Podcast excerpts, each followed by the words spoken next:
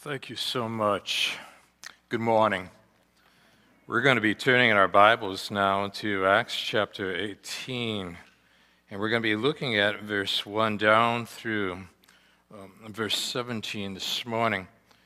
What I'm going to be reading to you is from verse 1 down through verse 11. The Apostle Paul has made his way, you see, from Athens, and he's making his way furthermore into Corinth, which is kind of like making your way from Boston to New York City. Boston's kind of like the academic capital, while New York City is the financial district. And that's really the connection, or the comparison, if you will, between Athens and Corinth and the way in which they related to one another.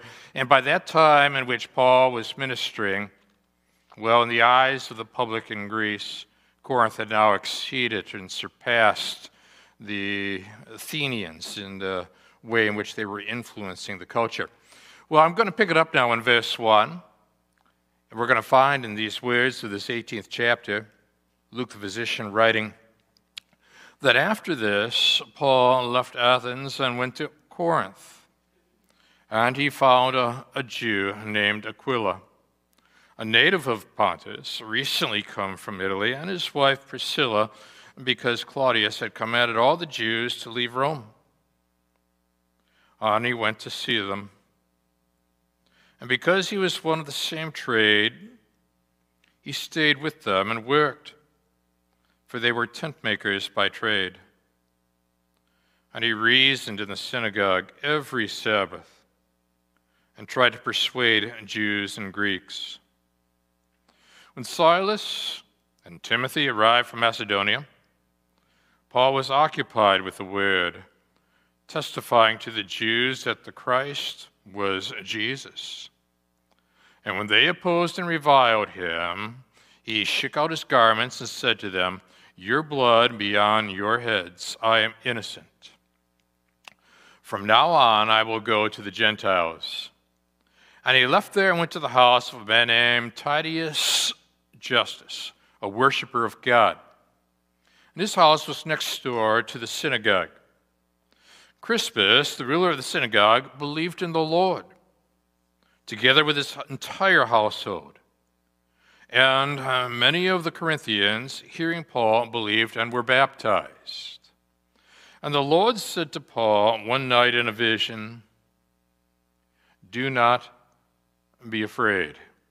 You can almost hear Paul sing Fearless at this point. He's got Silas with him now, so they can sing together, you see. But go on speaking and do not be silent, for I am with you, and no one will attack you to harm you.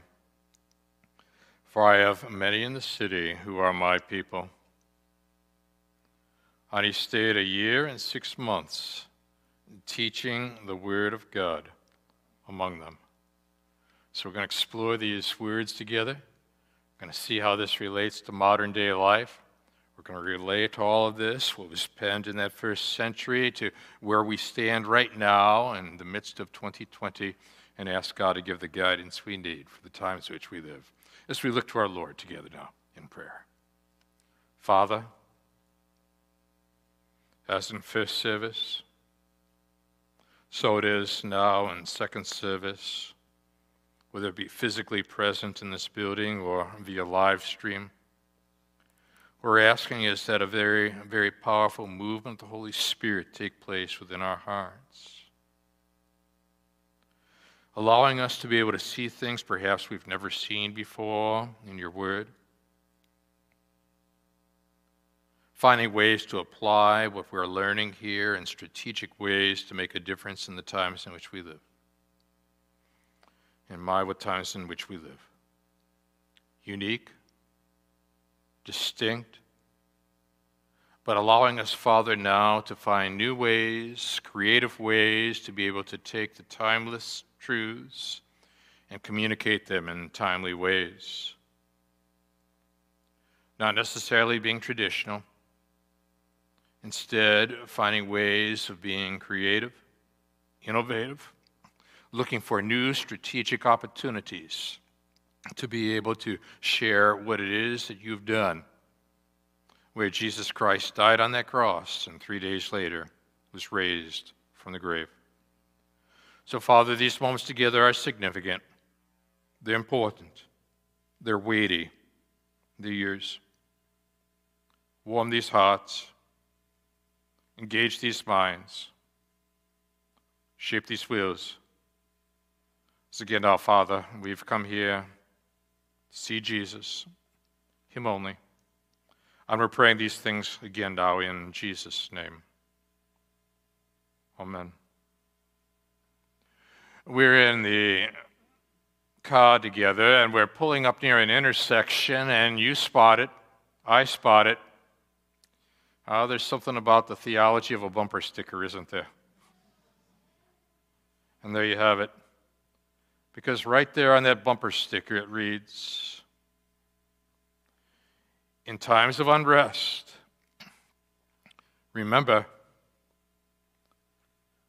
God is still God. Let me say it again.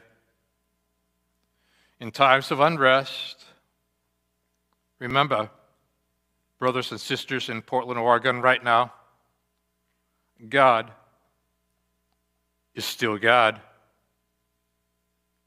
Because what God delights to do is to take timeless truths and apply them to turbulent situations.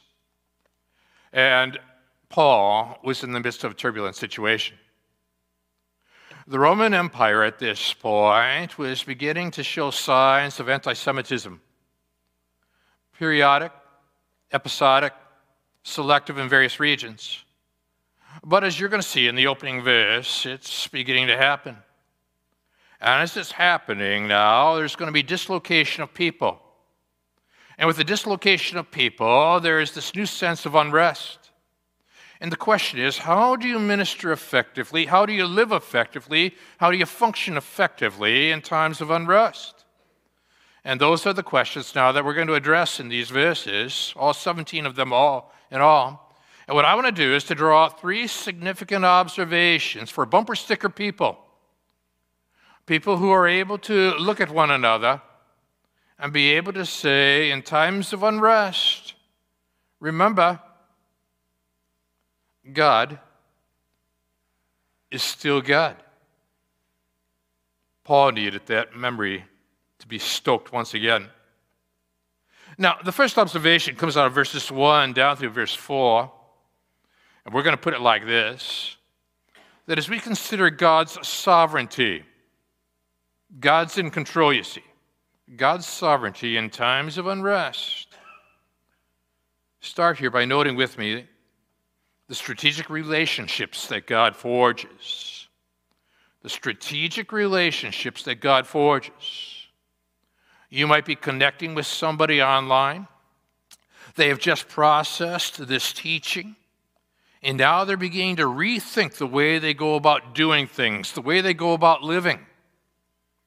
All of a sudden, a new relationship is forged as you go back and forth in communication with one another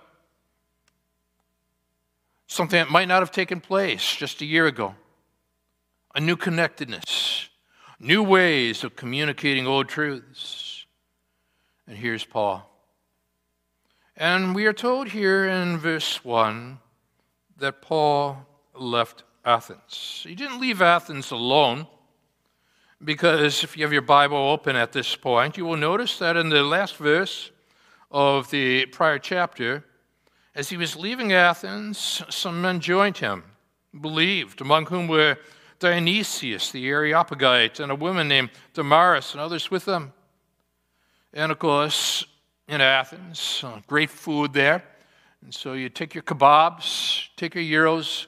by all means, take some honey with you. It's the ultimate.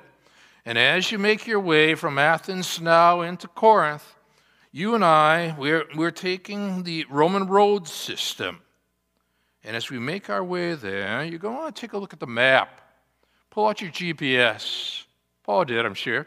And as he did, what I want you to be able to see here at this point is that the Apostle Paul is finding a new way to be able to communicate strategic thoughts in the culture in which he finds himself.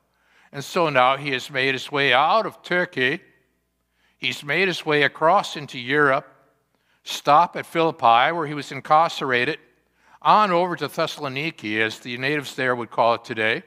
And there, once again, he faced opposition. Onwards, southwards, towards Berea. Berea is where these noble people were opening up the scriptures to make sure that what Paul was saying was consistent with what they were finding in the Older Testament as Paul related the promises of the Older Testament to Jesus in declaring that Jesus was, in fact, the Messiah. And now he then made his way furthermore onwards towards the Athens, the academic center of Greece. And then from there, it's like moving from Boston to New York. Why you'd want to move from Boston to New York, I really don't know. I prefer staying in Boston. But nonetheless, he went from Athens to Corinth at that point. And as he did so, he set up camp in the New York City of Greece. The, the business sector, the Manhattan of it all, you see. Commerce, trade. And my, is this a strategic place for ministry to unfold? And there, as he has left Athens, made his way to Corinth with his kebabs and his gyros and his jar of honey, what he's done is he's entered into Athens' rival. Corinth. Wonder at this time what Dionysius is saying to himself, what Damaris are saying to themselves. We're Athenians. And here's Corinth, which has now surpassed our, our native city in prominence and influence. But what Paul is going to have to do is to keep his team together, keep them tight. Good leaders do that sort of thing, you know. And so there they are in Corinth, and now what happens captures our attention. You're on to verse 2. Because in verse 2, he found a Jew, which means he's proactive. He's an initiator, which is what leaders are all about. He found a Jew, name was Aquila, which comes from a root word meaning eagle. This man soared, you see, soared. He's a native of Pontus, recently come from Italy, this wife Priscilla. And the question is why? And here's your answer. The answer is because Claudius had commanded all the Jews to leave Rome. In other words, burgeoning anti Semitism. We saw it in prior chapters in the book of Acts. Paul bumped into it. And now here he is, because like Tiberius, an earlier emperor, Claudius expelled the Jewish community from Rome. It's tracked somewhere, traced somewhere to around AD 49 or so. Uh, a, a writer by the name of Suetonius wrote about this, in fact, a historical account. And so now, bear in mind that you've got Aquila, you've got Priscilla, they've been uprooted, unrest, dislocated from their homes having to go across the waters into Greece, a new beginning. Some of us are having to find new ways, create new ways of approaching things in the midst of this season of pandemic that we're in. You might feel a bit dislocated, in fact, relationally, emotionally. What do you do? when you got to start over. Paul, now, as a leader, he's going to match the people who have come from Athens with the people who have just come from Rome. And he's going to have to bring a sense of unity in the midst of this diversity, which is always a test of leadership, you know, whether you're chairing a committee or a board here now is Paul, and he's pulling together his team. It's growing in number. They've come here because Claudius has commanded all the Jews to leave Rome. He went to see them. He is a proactive person. And I would argue that in times of unrest, God needs, God wants people who love Jesus Christ as their Lord and Savior to be proactive, finding new ways to be able to connect people to one another and to minister for God's glory. Teamwork. Now, I know that at Alabama, Nick Saban's the current head coach, but in a prior era, the name was Bear Bryant. And Bear Bryant was a renowned, historic figure in college football. He wrote of himself in these terms I'm just a plowhand from Arkansas, but I've learned how to hold a team together, how to lift some men up, how to calm down others until finally they've got one heartbeat together as a team. There's just three things I'd ever say. If anything goes bad, I did it. If anything goes semi good, we did it. If anything goes real good, you did it. And that's all it takes to get people to come together and be a team. Now, in the midst of unrest, what we would want to be able to do to our teammates, for our teammates, is turn one another and say, in times of unrest, remember, God is still God. But there I can imagine you've got Aquila, there you've got Priscilla, and they're saying, but we feel so dislocated vocationally, relationally. Maybe they've even had to say goodbye to some loved ones. Why God? You ever been in that situation? I feel so dislocated, disconnected from the current events of life. Things were so different two years ago. Why God? But one of my favorite stories addresses that question. Some of you might know it. When Jill Briscoe wrote that Stuart and I were sitting in a meeting in Capernwray Hall in England, listening to Joan Thomas speak at the celebration of her 80th birthday. She was addressing the international staff of the Capernwray Missionary Fellowship, which is still one of the most vibrant youth ministries in the world, a place Stuart and I were privileged to serve for 11 years before moving to the U.S. in 1970. A nostalgic moment, an inspiring moment. Joan got up to speak, speak on many of the questions she had growing up. Among them, why did my daddy die when I was 12, leaving a large family for my mother to raise? Why were we so poor? Why, when I was married, was there a war going on? And why did my husband have to be sent to the front lines to fight it? And why, when God spared my husband's life, and bought, we bought the youth center, did he have to travel most of the time, leaving me to raise our children? And why did I have to be the mother who sat in worship services all alone? So often, going to soccer matches all alone, so much so that people thought I was a widow. But then, then she changed gears. You can almost see the smile on Jill Briscoe's face as she writes what comes next. Laughing, she said, The wonderful thing about getting older is you stop asking why. And you start saying, Oh, that's why. That's why we were poor so I would know how to stretch the food for the guests in the early post war years.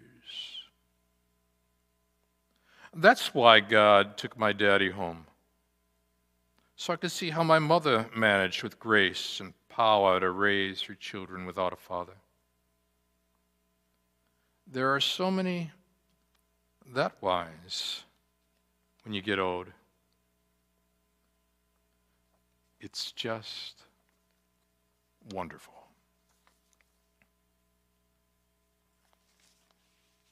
At the cross, you can imagine the wise.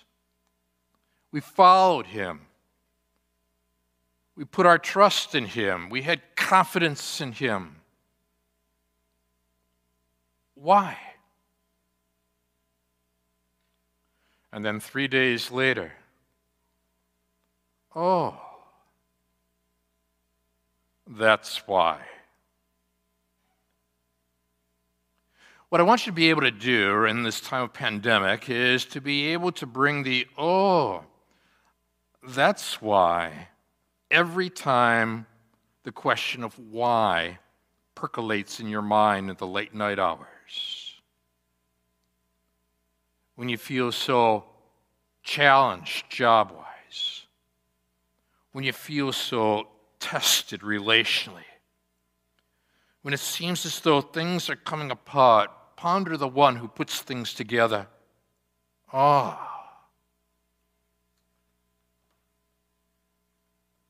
And then you look at the bumper sticker and you smile. That in times of unrest, you're remembering God. God is still God.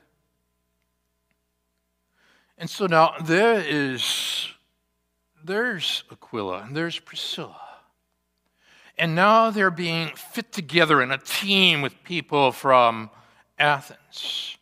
They're learning a sense of unity. They're learning a sense of how to produce unity in the midst of diversity. Where do you find a new sense of oneness? And the answer is in the risen Savior, Jesus Christ. What do you do with that? What do you do with that? Check out verse 4.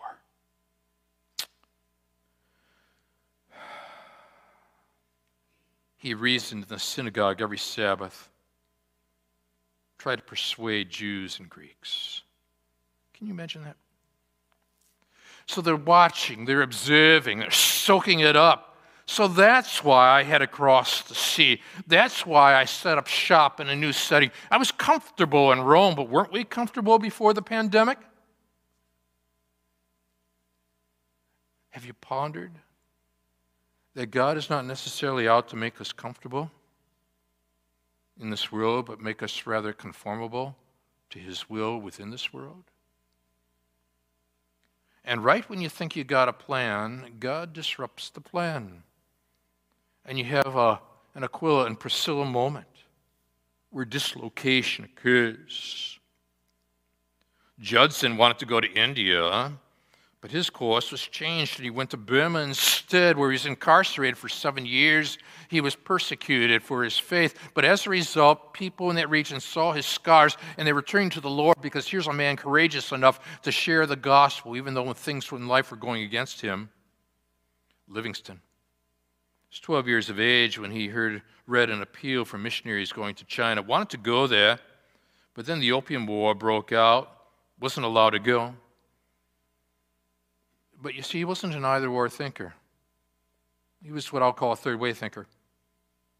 Robert Moffat was in England at that time, telling of the South African missionaries. And Livingstone was interested in Moffat's story. He said, What's the use of waiting for the end of the Opium War in China? I'm going to go instead to Africa. And so God led him to Africa. He addressed the slave trade, he shared the gospel. If you ever walk through Westminster Abbey, Stop at the place where Livingstone is honored. You're struck with the fact that God takes people who feel so dislocated in the challenges of life and creates new ways to be able to share the good news of Jesus Christ. And there's Paul. Why, in verse 3, he had found, you see, Aquila and Priscilla, and they, well, they were of the same trade.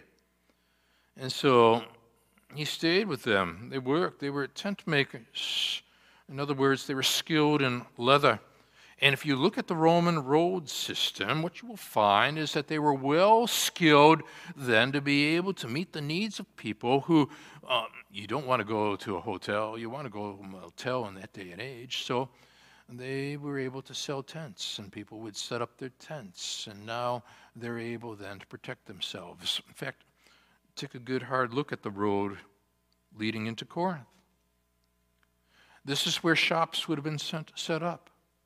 This is where Aquila and Priscilla would have joined Paul I can almost see the plaque over the door of Priscilla and Aquila's tent making business. And there, Paul's got an adjoining shop, you see. And together now, they're able to deal with the comings and goings of people because not only are people crossing by land, they're crossing by sea. So they're coming into Corinth from Rome dislocated people. But furthermore, because of the Roman road system, they now have positioned themselves because of their skill in the trades to be able to offer people what they need at that time. And as they offer people what they need at that time, meeting a felt need, the result is they can go for the ultimate need the need to know Jesus Christ as Savior and Lord. Now, in times of unrest, when you got some bumper sticker theology floating around out there. What you need to be able to do then is to position yourself strategically, even on the internet, to be able to find ways of moving from felt need to ultimate need and draw their attention to the one who died on the cross. Three days later, raised from the dead. You've done that. You're doing that. You're creative. And so you're on then with me, aren't you? To the second observation we find here, where the first was, well, the strategic relationships that God forges. Well, the second is the significant promise that God provides. And pick it up now with me in verse 5. Silas and Timothy arrive. So now we've got Silas and Timothy coming down from Berea. That's how they pronounce it in Greece, you see. They're becoming also part of the team. And I can just imagine now, Paul and Silas in particular, and they're telling Aquila and Priscilla, you wouldn't believe what happened in Philippi. We sang so poorly at night, there was an earthquake. The result was the prison door swung open. You see, we were able to share the good news of Jesus Christ. It was a time of unrest, but in the time of unrest, people came to know Jesus Christ as their Lord and as their Savior, including the jailkeeper. I can just imagine now Aquila and Priscilla's eyes getting real big. The team's expanding, the team's growing. Some of the team from Rome, some of the team from Berea and Greece, others from Athens. Paul is going to have to find a way to tighten it, make it happen. Oneness. That's what leaders do. Silas and Timothy arrived from Macedonia. What are we told that Paul was doing at that point? It's a very intensive word. Paul was occupied with the word. Is that good?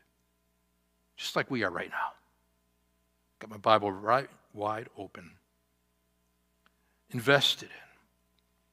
You internalize, you externalize. Inward processing, so there's um, outward processing, the word. And what is he doing? In that strategic setting, there's a synagogue there. And he's testifying to the Jews that the Christ was Jesus. How? With the Older Testament open, of course.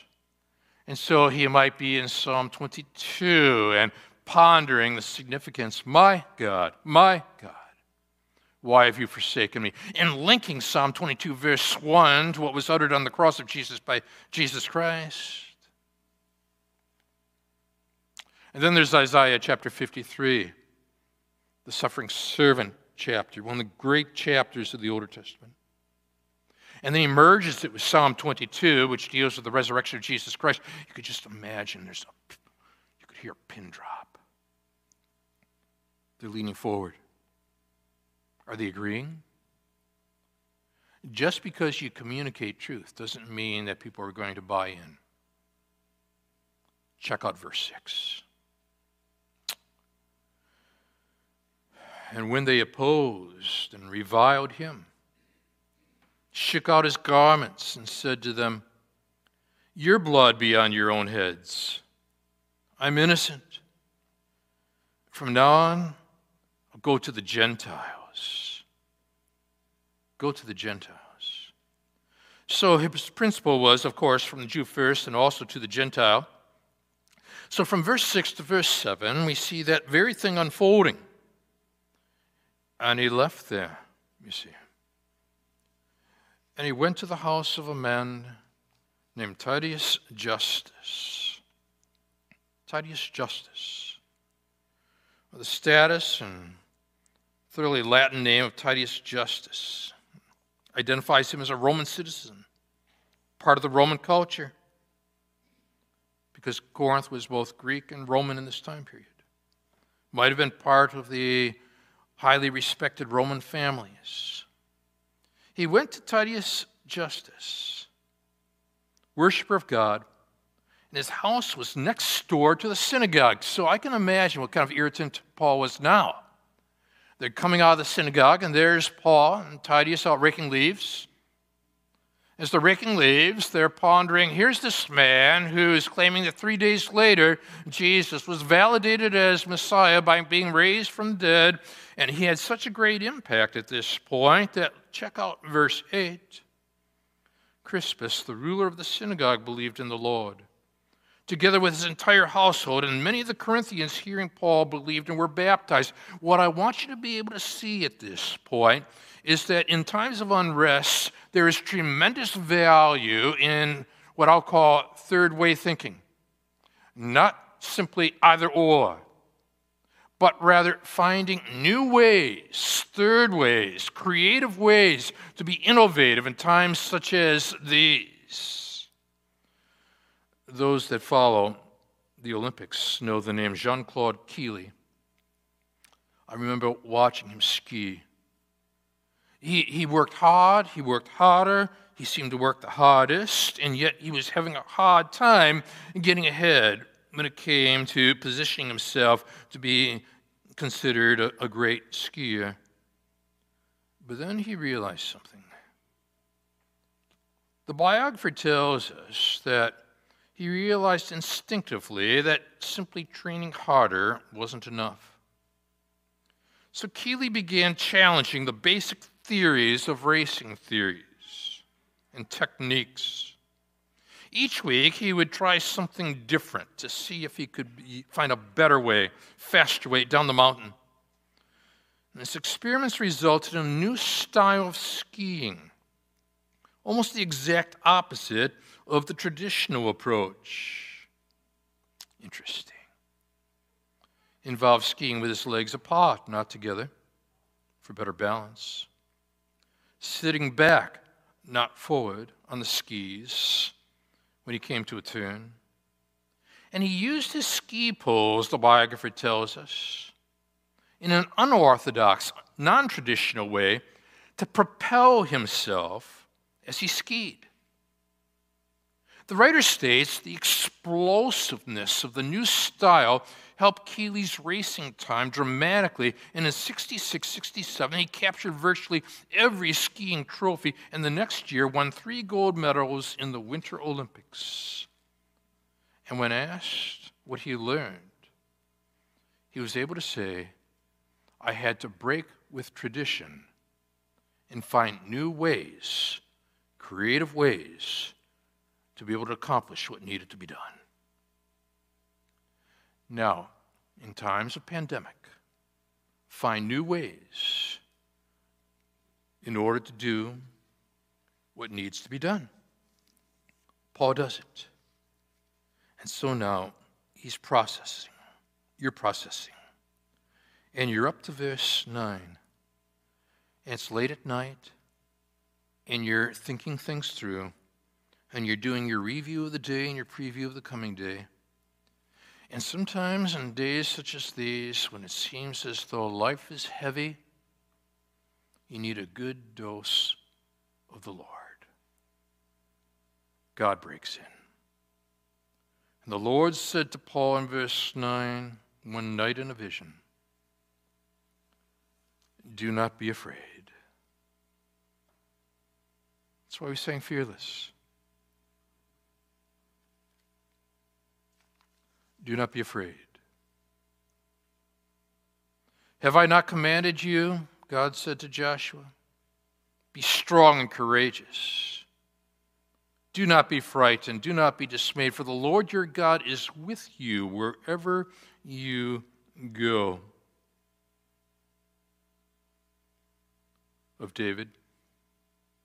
The Lord is my light and my salvation. Whom shall I fear? The Lord is the stronghold of my life. Of whom shall I be afraid? The Lord said to Paul one night in a vision, Do not be afraid, which is what he wants to say to you. Go on speaking. Don't be silent. For I am with you even for those who've experienced extraordinary loss in life. For those of us that feel so dislocated in life, there's no social distancing with God. I am with you, is what he said. He went on to say, No one will attack you a very personal statement to Paul at this point, who must feel threatened after all that he's gone through in terms of opposition in prior settings. I have many people in the city who are my people. With that, he is reinvigorated. And this man who considers two days in one setting too long for any setting stayed a year and six months teaching the Word of God among them. That's a lifetime for Paul. But as he does this, he's doing this in the vicinity of what? Take a look at the temple of Apollo that appears on the screen. Because there in the vicinity of Apollo, false spirituality, Paul is proclaiming truth as Francis Schaeffer would call it, true spirituality. And so there is a conflict of spiritualities. And so he confronts the substitute gods of Greece with the authentic sovereign God of the universe who raised Jesus Christ from the dead. He's there, you see, for a year and a half, and they're soaking it up and they're processing what he has to say. And he's reinvigorated, you see, because God broke in during the night. And he had one of those moments, you see, where he's able now to address the fears of life head on. During his years as a premier in the old Soviet Union, Nikita Khrushchev, who was the, who was the leader of the Soviet Union, he began denouncing many of the policies and atrocities of a predecessor, Stalin. And once, as he censored Stalin in a public meeting, Khrushchev was interrupted. Someone began to shout out, you were one of Stalin's colleagues. Why didn't you stop him? Who said that? asked Khrushchev. An agonizing silence followed. No one spoke. And then Khrushchev replied quietly, Now you know why.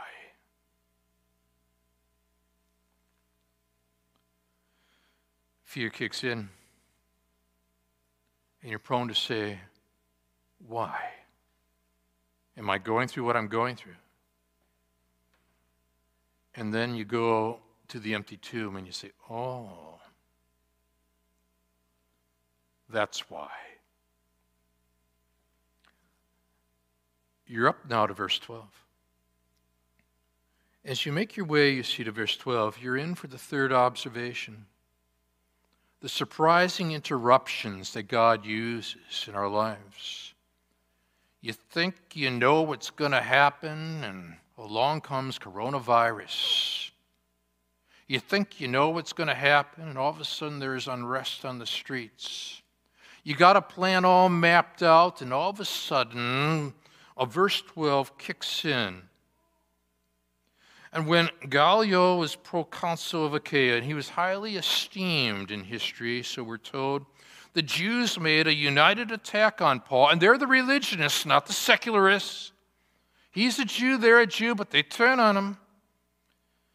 They made a united attack on Paul and brought him, you see, before the tribunal, saying, This man's persuading people to worship God contrary to the law. But when Paul was about when Paul was about to open his mouth, Gallio said to the Jews, if, I, if it were a matter of wrongdoing or vicious crime, O Jews, I would have reason to accept your complaint. Stop right there. Did you see it? Paul was about to open his mouth. The secularist breaks in and interrupts. What is God doing?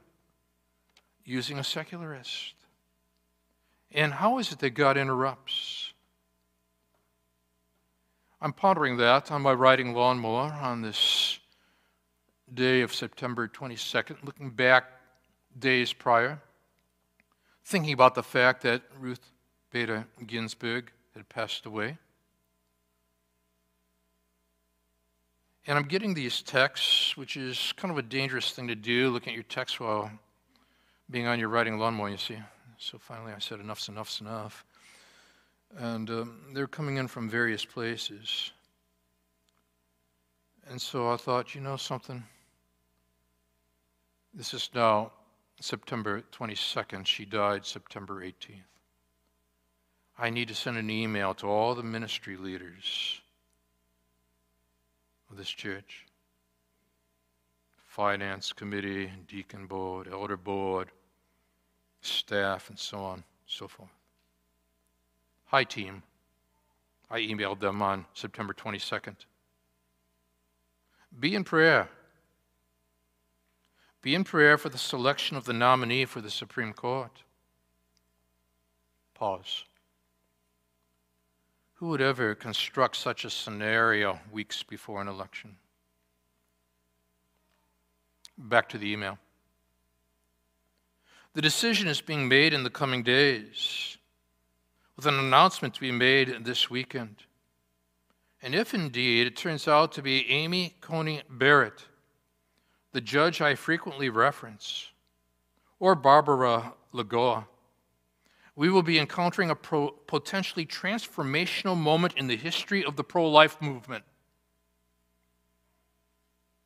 Because, as we know, like Justice Bork and later Antonin Scalia, and now Judge Barrett, they hold to the philosophy of originalism and how you go about interpreting the Constitution, you see. God breaks in. How do you explain this? I'm standing in Greece at the judgment seat, the Bema seat appears on the screen. Look at it. And as you're standing there, you're saying to yourself, God broke in. Where's your Bema seat?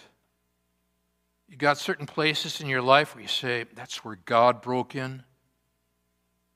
Tie it all together now. Here comes. Back to Gallio. Since it's a matter of questions about words and names and your own law, see it to yourself. I refuse to be a judge over these things, the secularist says to the religionists. He drove them from the tribunal, drove them away from that setting that had appeared on the screen. And they all seized instead, because everybody's looking for a substitute when they want to vent, Sosthenes, the ruler of the synagogue, and beat him in front of the tribunal Oh, in such times of unrest, there are such emotionalized responses to things. What we need are strategic thinkers who are proactive in the midst of such things. Gallio paid no attention to any of this, but God was watching. Where are we at today? You're standing with me and my tour guide, our tour guide, a group of about 40 and we're standing at the very edge of one side of this canal, and we're looking down, and we're saying to yourself, aha. That's how you get that's how you get the cargo to go from east to west. The movements, you see. So there can remain a very strong, vibrant business community in their form of New York City there in Greece. The Corinthian Canal of today. And what does Corinth, Corinth look like today? There's Corinth.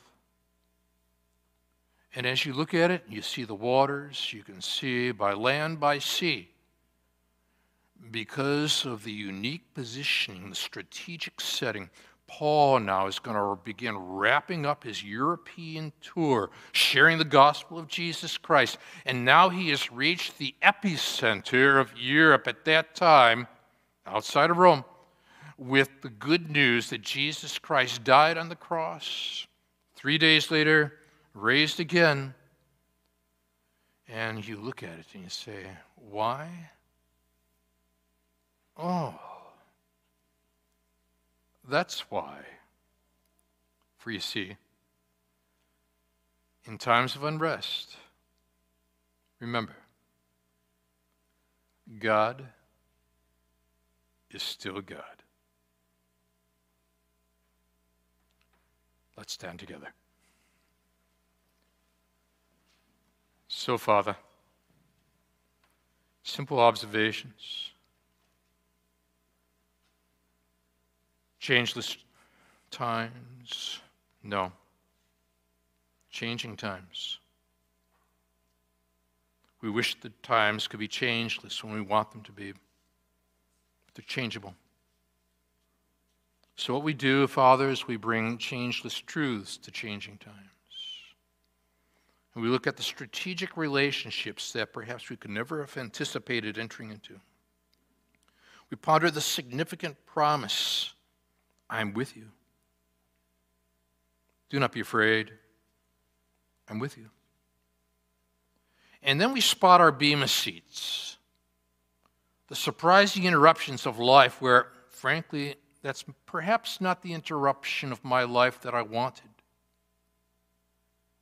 But someday, someday, Father, instead of saying why, we're going to say, oh, that's why. But in the meantime, we're going to give you all the praise and all the glory. In Jesus' name, amen. God bless you.